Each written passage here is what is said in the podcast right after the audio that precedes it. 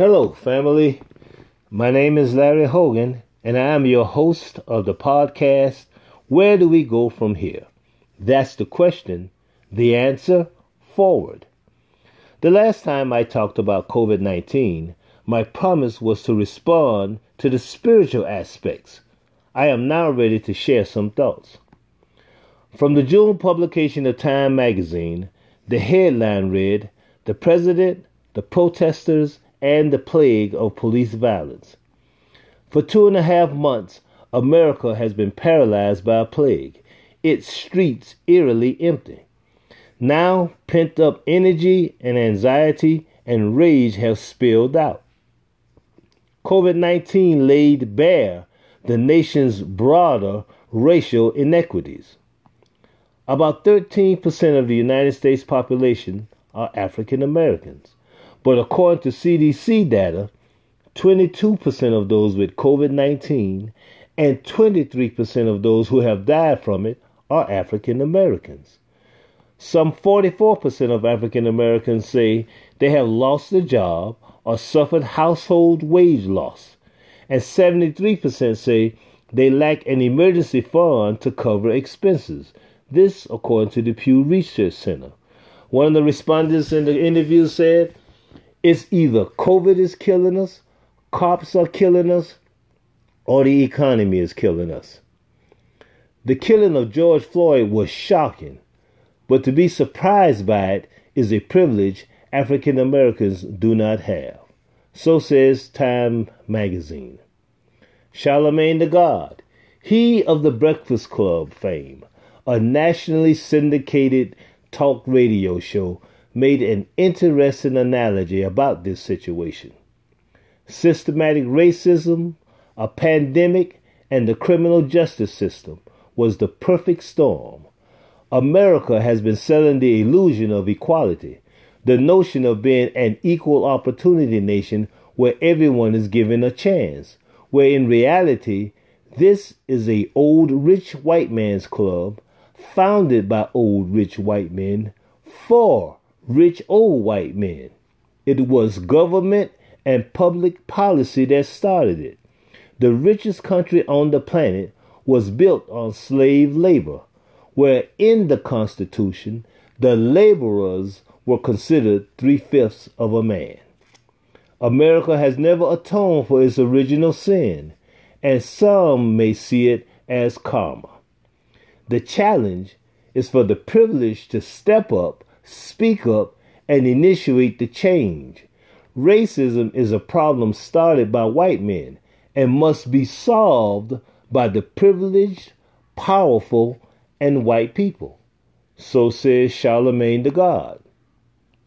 Like it or not, the effects of COVID 19 has exposed medical inequality and income, political power, activism, criminal justice system, and educational are all have also been exposed. COVID 19 has exposed the difference to and around the world the lie America has been living for so long. We can no longer boast of being the shiny light on a hill. Lord Acton, a British historian of the late 19th century said, Power tends to corrupt. Absolute power corrupts absolutely. If one's health insurance is connected to employment, some current political leaders, at least one in power now, have made attempts to convince people that health is a privilege. What happens if for no reason of their own making, you lose your job and with it, your family's health insurance. Then what? My three points political, fight the power, pressure from ordinary people. Facebook, after ignoring pleas from companies asking that Facebook take a stand against racist comments, voter suppression, and misinformation campaign. And unlike their counterpart, Twitter and others, who took precise action, Facebook did nothing. Since George Floyd's death, and many call it murder, a little over a month ago, over 300 companies have pulled their advertising dollars out of the company.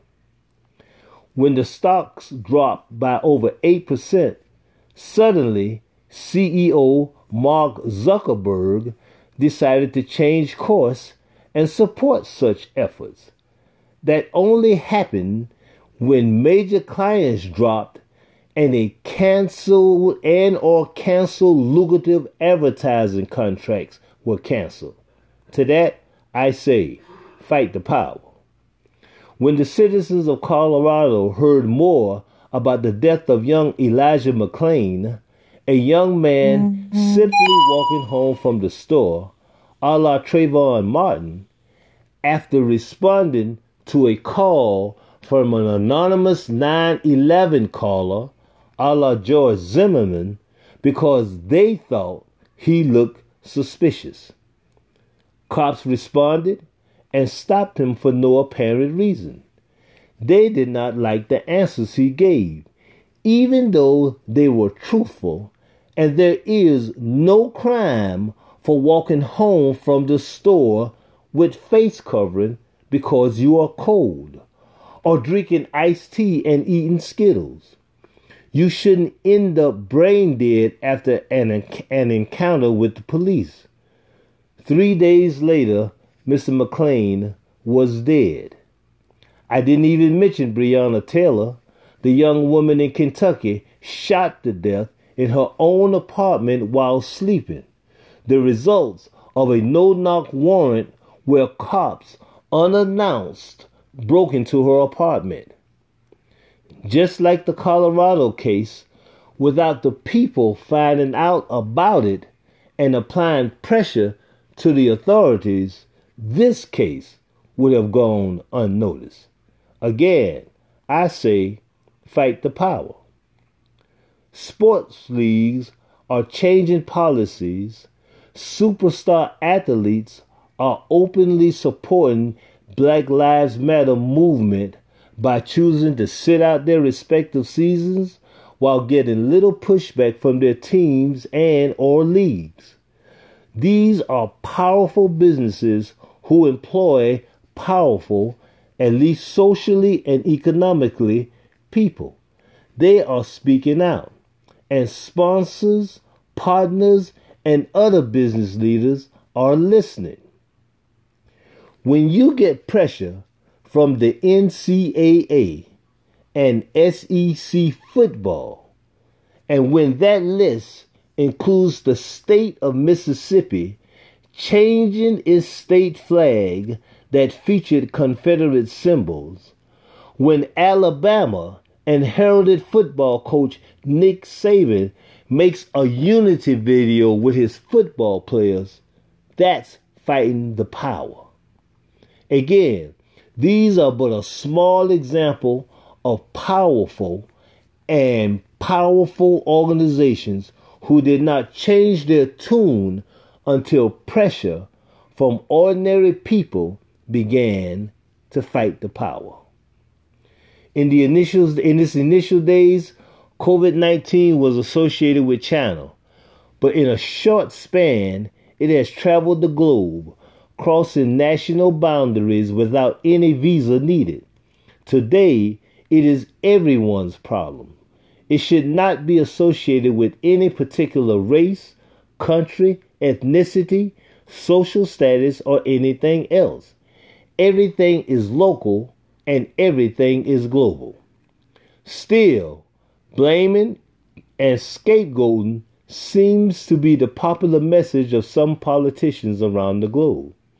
But remember, when ordinary people fight the power, you will get the attention of what some may call extraordinary people. My second point cultural. We just want to live. With the most recent example of police brutality, arguably for academic and or debate discussion, with the most recent example of police brutality on the attempted arrest of George Floyd on an alleged counterfeit charge. not a robbery, no physical debut, dispute, not a felony that results in Mr. Floyd's death, it has now spreaded around the world.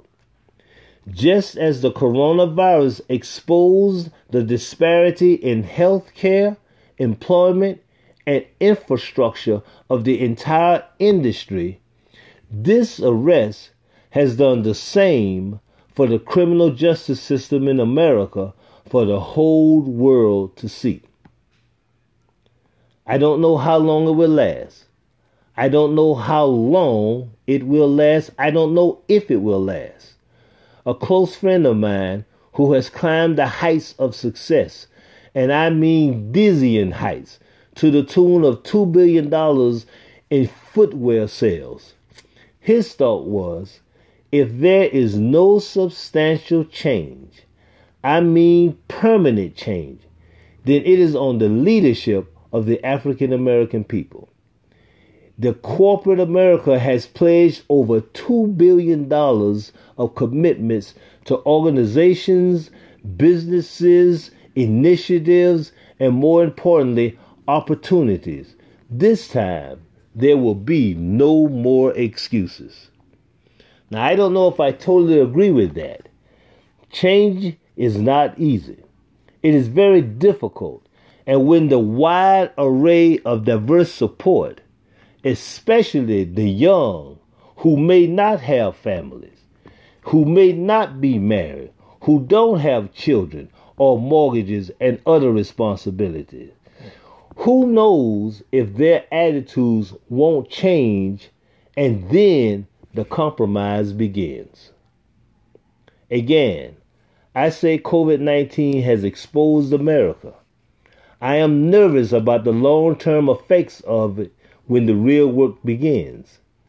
And that is, white America, you have to stand up and be exposed as well. This is real change, though. It is heartwarming to see the diversity of people protesting. Not only white folks, but Hispanic, gay, clergy, TV personalities. And as for me, I hope everybody listening will appreciate this analogy. Colin Kaepernick lost his job because he knelt for justice, for injustice, following the advice given to him by military personnel. And that advice was that kneeling while presenting the flag was the ultimate show of respect. Contrast that with ex officer Derek Chauvin. He put his knee on the back of George Floyd's neck until he died, and the whole world saw it. In sports, NBA coaches such as Steve Kerr and Gregg Popovich uh, Dallas Mavericks owner Mark Cuban, major players from LeBron James in the NBA to Candace Parker in the WNBA, the NASCAR and driver Bubba Wallace, all of it, exposure. They respond differently. In the 50s, the death of Emmett Till. In the 60s, Bloody Sunday March in Selma. In the 70s, the Vietnam War.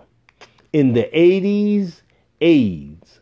In the 90s, Rodney King and the LA riots.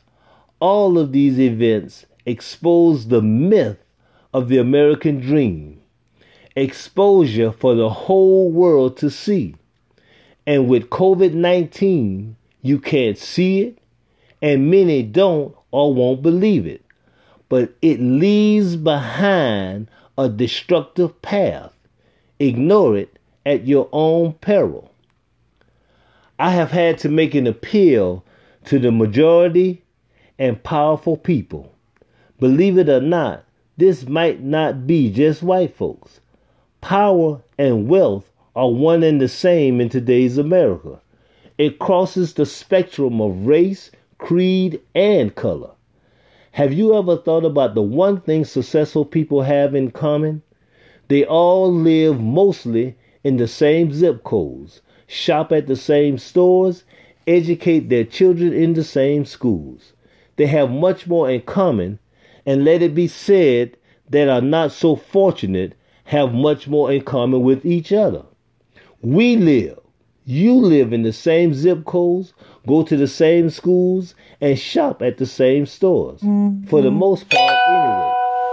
I am not pointing everybody with a broad stroke, but, and before I go any further, let me again repeat there is no such thing as black and white folks. There is only one race of people, the human race. But history tells us race designation was used as a tool to separate, divide, and conquer.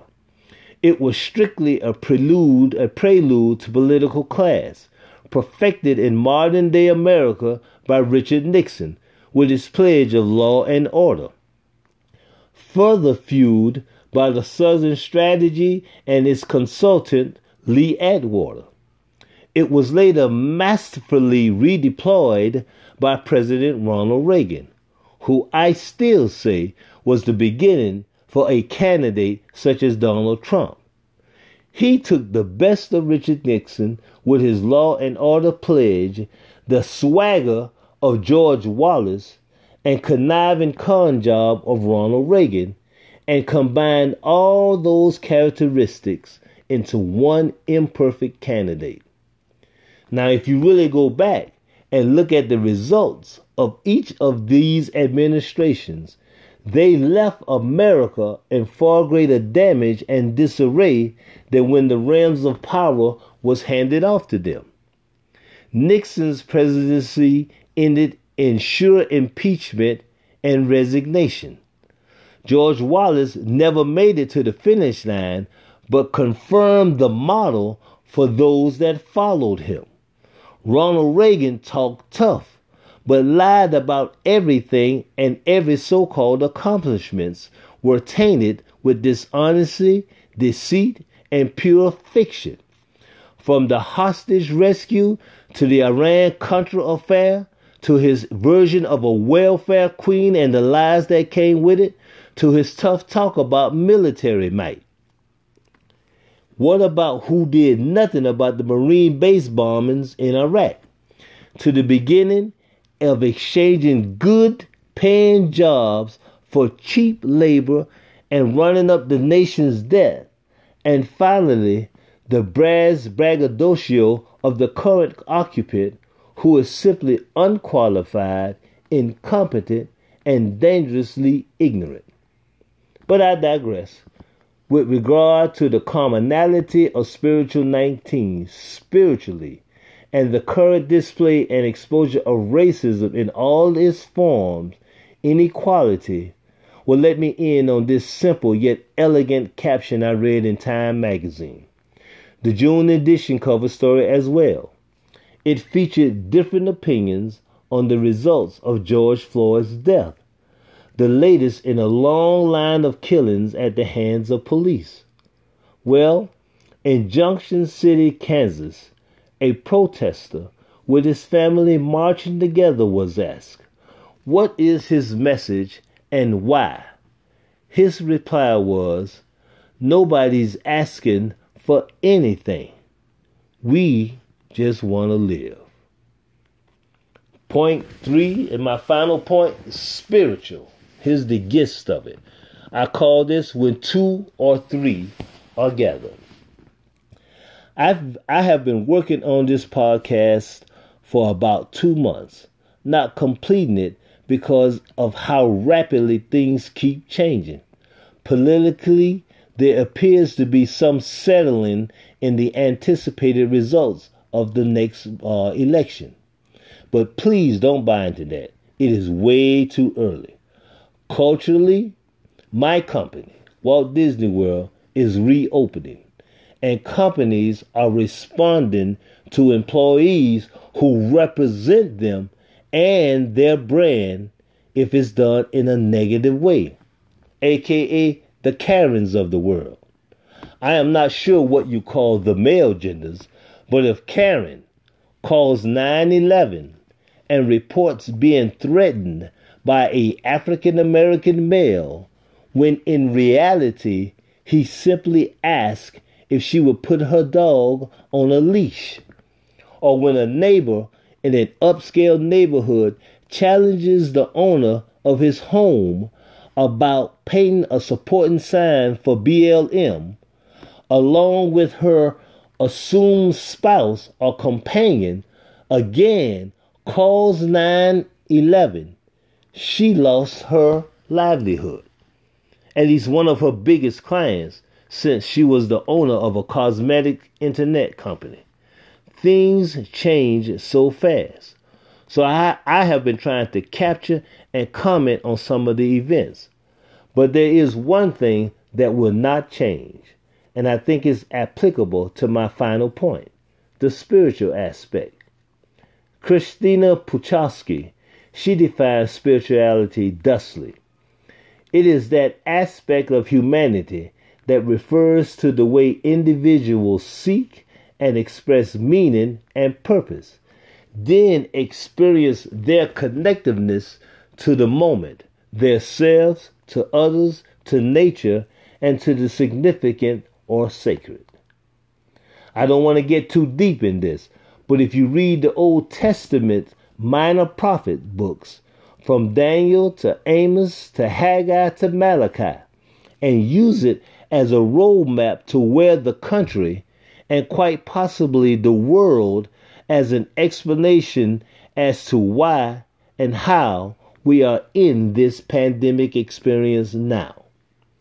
How often has one heard the church is beyond these four walls, or the family that prays together stays together?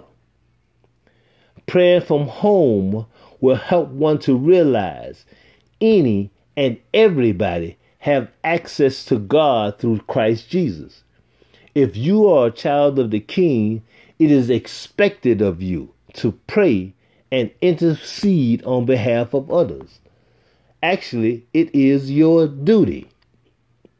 Perhaps Matthew 18, chapter 18, verse 20 says it best. Where two or three are gathered in my name, there am I in the midst of them all. Now that requires no debate or explanation. Thank you for listening. This has been Larry Hogan, your host for the podcast. Where do we go from here?